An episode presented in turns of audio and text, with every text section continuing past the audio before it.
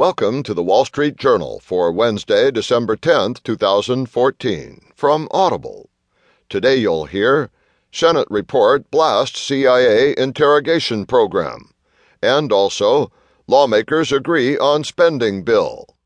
In market news, U.S. stocks shake off global sell off.